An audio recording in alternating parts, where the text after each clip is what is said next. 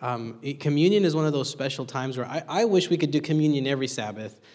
The reason for that is because the symbol is so powerful and it's so strong, and it's a reminder that you have forgiveness through the blood of Christ. And that's powerful because that simple truth can change and shape every relationship that you have. If we truly understood and if we truly believed and if we truly allowed the death of Christ to kind of live in us, then the resurrection of life could also be a part of your life. And what that means is that as Jesus is resurrected, he gives us the power to live a resurrected life. So, as we have that thought in mind, I want to ask us to pray before we jump into just a few thoughts that I have this morning. Heavenly Father, we thank you and we praise you for the gift of your word. We thank you for the gift of communion and the bread and the juice and what that represents to us. And so we pray that as we think about this, as we explore this a little more, that even though we've heard this hundreds of times, Father, we pray that you would give us new eyes to see. In your name we pray. Amen. I want to invite you to open the red Bible in front of you if you have one to John chapter 12. It won't be on the screen this morning, so let's look at John chapter 12. John 12, 24.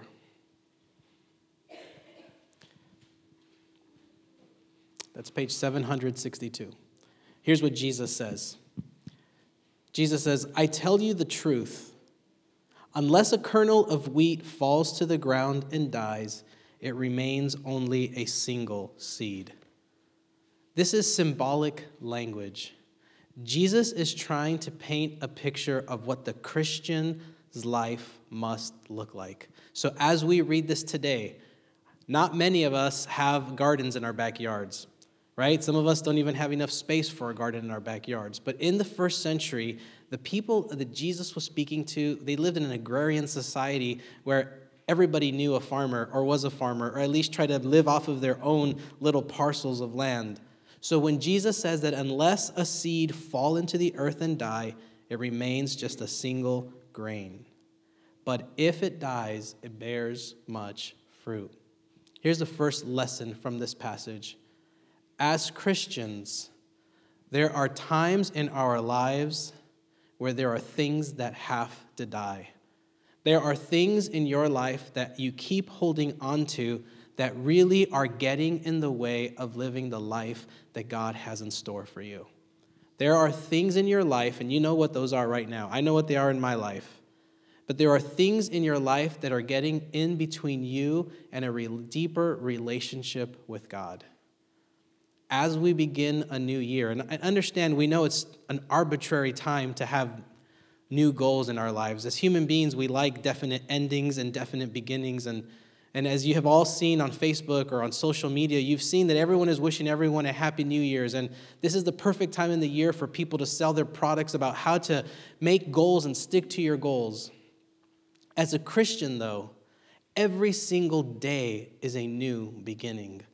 The Bible tells us that the, the God's blessings and mercies are new every single day. Every single day is an opportunity for you to allow things in your life or to put things in your life to death that are getting in between you and a deeper relationship with God. But this isn't just something personal. Dietrich Bonhoeffer, you've heard the name before, he, he was alive during the Second World War.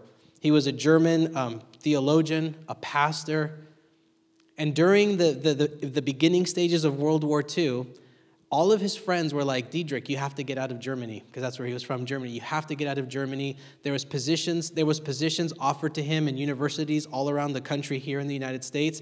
He could have gone anywhere. He could have waited out the war and then he could have gone back. But he believed so intently that for him to be a pastor and a theologian, and for him to have any kind of influence or say in how the country would be rebuilt when Hitler's regime was overthrown, he had to go through what the people were going through. So this man, following what, he, what we call what he had this little book called the Moravian Daily Texts, and there's Bible verses that he read every single day. Every single morning, he would finally be arrested and put into a concentration camp and even during that time, he did not lose hope. He kept reading his Moravian daily texts. It was about a week or so before the war ended that he was ultimately killed because he was a part of the resistance. He was a part of the or of trying to overthrow Hitler. So this man says these words. When God calls a man or a woman, he bids him he bids him come and die. When God calls a man or a woman, he bids him come and die. It's not telling you to physically die. But what Bonhoeffer understood is that the life that he was given was not about what Dietrich Bonhoeffer could get out of life that the life that he was created to live wasn't about whether he was going to marry this person or that person, or if he was going to have a hundred kids or one kid, whether he was going to work here or there. What he understood is that his life was supposed to be lived in such a way that he poured himself out on behalf of others. He was there to serve others and not to be served. John 12 25 says this Jesus says this Those who love their life lose it and those who hate their life in this world will keep it for eternal life. Now, we can't read it as too literally because he's not saying if you love your life, you're going to lose it. Because, you know, honestly, as, as difficult as life is sometimes, I think most of us will agree that we actually kind of love our life. We love our wife, we love our husband, we love our kids. Some of us love our jobs, some of us love our cars, some of us love our friends. There's things that we love. But what Jesus is saying is if you try to hold on to your life too tightly, you are not truly going to live the life that God has in store for you. You're going to hear me preach this message from the day I come here to the day that I leave here is that God has a life planned for you. God wants you to live the most abundant life. And, and that doesn't mean that you get to live a wealthy life or an extravagant and a lavish life. That's, that was never the message of Jesus. The message of Jesus is that God has called you into relationship with Him. And the closer you walk with God, the more fulfilling life will be. That doesn't mean that the closer you are to God, that the less trials you're going to have. It doesn't mean that the closer you are to God, that the less trouble that you're going to face. The truth is, you'll probably face more.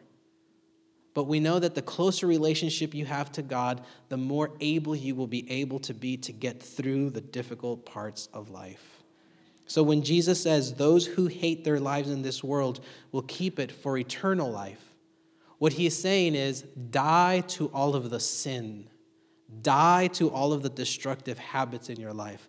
Die to your pride. Die to your need to gossip about other people. Die for your need to always be right die to even having an opinion sometimes. See, what we find and what happens so often is that we always are trying to be heard that we don't take time to listen to the other person that is trying to talk. I can't tell you how many times I have been in arguments with people or disagreements because I am not trying to listen to what they're trying to say, but I am just trying to make my point. Is that, that's never happened to any of you, I know. You are much better people than I am. And, and like, you know it's happening when you're doing it, but like, that thing within you doesn't let you just pull back. But see, sometimes that desire, even to be heard, needs to be put to death. Because to be a part of this community of Christ, to be a part of followers of Jesus who are trying to live the way of Jesus, if you read the Gospels, but to be a part of a community of people, of a church like this one that is trying to follow the teachings of Jesus. If you look at the Gospels, Jesus often asks more questions than he spends time teaching. Jesus always is asking questions now, of course, he was trying to get a point across. He was trying to get people to think more deeply about their faith. But what if when you encounter someone or when you are in a, even just with your husband and wife, what if you spent more time asking them questions than trying to tell them the way things should be? Because honestly, if you've been married, you know that most of the arguments you have aren't even really that important, right? That's an amen right there. It really doesn't matter. And that's why you should just always do what I say. No. Most of the arguments we have aren't even really that important. See, if we learn to put the other people in our lives ahead of us, and this is biblical, the Bible actually uses these words. If you treat others as better than yourselves, you might find that your relationships are actually better than they were before. Now, some of you are saying, but what if the other person isn't putting me above them? Well, you're not responsible for anybody else. You can't control anybody else. You can't make decisions for anyone else. But you are called to lift others up above you, and the rest is up to God. As we begin this new year, and as, as even as a church, have you ever been to a church that functions smoothly, perfectly, and without conflict? Anybody can raise your hand? Have you ever been to a church where there's no gossip? Have you ever been to a church where no one has hurt another person? Yeah. That's the reason people don't come to church because they're like, ah, oh, it's full of hypocrites. I've heard that. And I always say, like, I know. I go there. Everywhere you go is full of hypocrites because we're human. And even though we want to do the very best, and even though we try to do the very best, there's that part of us that that sinful, original sinfulness where we can't always do the very best, but we believe and we preach this from the book of Romans and throughout other books of the New Testament that even though we aren't the best that we could be, the Spirit of God is filling you and trying to get rid of all of that sinfulness and that dirtiness that, that theological word that doesn't make sense to many people is sanctification. It's that process of God in His own right and in His own way cleansing you and making you more a better person. You see, you can try to be a better person, but how long does that really last? Because all it takes is for your husband or wife to say the wrong thing at the wrong time, and World War III starts, right? Because we don't always have the power to do the right things but the spirit of god if you i mean if you're open to that if you're praying god just show me what you need me to see that can change lives. I have a story really quickly. Um, this past week i met with someone not from this church okay? Not seventh day adventist we'll just start we'll put it that way. Struggling with addiction he's struggling with dependency issues he, he was in a facility and so we're talking and he is like, I know that. I know God is using this as an opportunity. And, and I know that even if I don't go to church every single week, I know I don't have to go back to this church or that church, but even if I just find one church, even if I don't go back every single week, I know that that'll be more than what I'm doing now. And, and I know that God's going to use that. Now, this is a guy who was a pastor's kid, who knows the stories in Scripture. And so I had to challenge him. And of course, this is like, you know, when they talk about hitting rock bottom, this guy had hit rock bottom. So I, I said, Well, let me try to tell him what he should do. I said, I, I, I came back to the story of the Israelites in the desert where God gives manna from the sky every single day. And I asked him on the sixth day what was different. And he says, Well, God gave him twice as much because on the Sabbath they weren't supposed to take manna. And I was like, Yeah. I said, Now what, is the, what does Jesus call himself? That he is the what? He go, and so after a couple of guesses, I said, The bread of life. So Jesus is saying he is the one who is going to sustain you. Just as God sustained the Israelites in the desert by giving them bread every single day, Jesus is now going to sustain you. And I said, if you open your heart and your mind and your soul, and if you just try to get into the scriptures, but mostly just open your heart in prayer and say, God, show me what you need me to see, teach me what you need me to know, I said, I believe that God is going to do miraculous things in your life. Because it's not just about coming to church once a week, it's about what you're doing the six days in between. Because let's just be honest how many hours do we spend at church a week on a normal week? Let's say you're a good Christian and you get here at like 9:15. And let's just say you stay for potluck. Let's say you stay till 2. How many hours is that? Like 5? Most of you just come for like church, so that's like an hour. See, church, if your only relationship to God, if it's only being fueled by the time you spend here one day a week, let me just tell you, that's not a relationship. It's a really bad relationship. You're missing out on the fruits and on the benefits and on the, the abundance of what happens when you have this truly, deeply relationship with God. For those people who are here who have been a part of the faith longer, can tell you that the more time you spend in the scriptures and in reading during the week, the better church life is. I believe that the reason churches struggle so much is because we're not spending enough time in the Word. I believe that the reason struggle so much is because we worry more about the things that we have to get done the six other days of the week that when we come here, we let out our frustrations with people. Some of you may be saying, well, no, that's not true, but I'm, I've been a pastor for 10 years, 12 years if you, or 11 years if you include my internship. People lay into each other in churches. And that's sad and that's painful. Oftentimes, the people that have come after me the hardest are the people who haven't really had a relationship with Christ. I know this to be true. You see, the more time you spend reading the scriptures, the more the Holy Spirit has to work with. Now, the Holy Spirit works in all kinds of ways, and, and it can work in you even if you're not reading the Bible every day. But think about the Bible as, as kind of that, that spiritual food. The more you have, the more you develop a palate for how God works in the world. And the more Bible you're reading, and this is not superstitious, okay? This is not, if you read the Bible, your day is to be great. There's to be plenty of horrible days even when you read the Bible, because that's the life we live in. We're not in heaven yet, okay? So, caveat if you're our guest, just know. But the more you read the Bible, the more that the Spirit of God has to work and shape you, and it gives you a new set of language and words, and it gives you a new story to, by which you can see the world. And the more you read the scriptures, the more hope and the deeper the reservoir of your hope is, because you know that the God who worked miraculous things in the Bible will also continue to work miraculous things in your life today. That's why we read the scriptures, because it teaches us about the God who goes to great lengths to find his lost sheep. Every, I guess, since last year, one of our elders, Ron, and I guess I'm going to make your announcement, Ron. You can come up after if you'd like. He brought to the elders an idea, and he said, "What if we, what if we get a bunch of Bibles, and, and they're marked, you know, one-year Bibles, and we give them to people, and we ask them to pay for it if they can, right? Because you know we're a nonprofit, and we just read the Bible through in a year. I'm not going to ask you to raise your hands how many of you actually got through it.